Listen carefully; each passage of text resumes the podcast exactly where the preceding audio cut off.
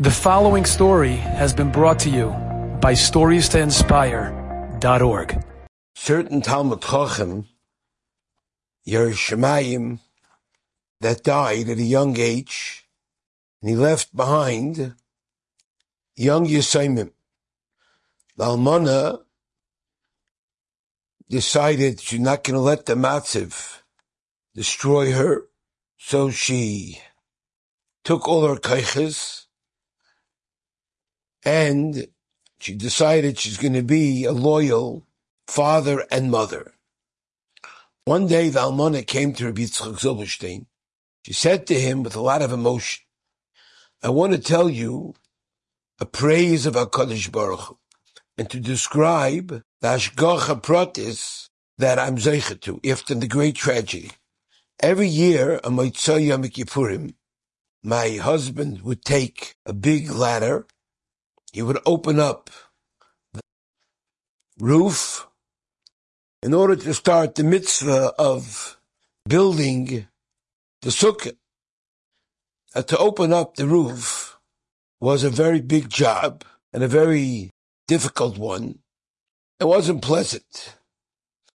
And this roof was next to tall trees and many birds would come to rest on those trees, on the branches.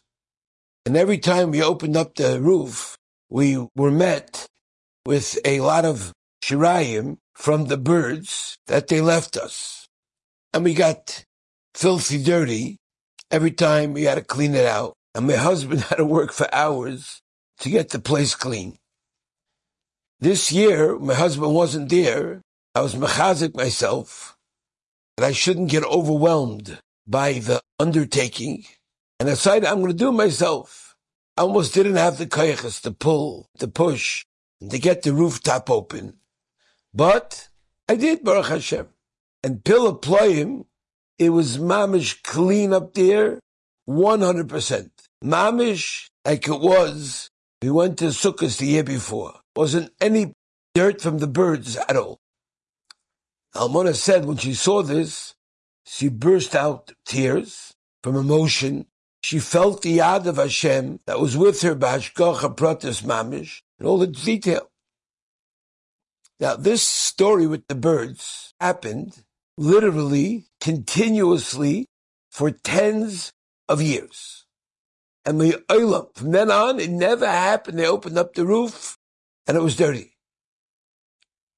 Before that, he never once had it clean.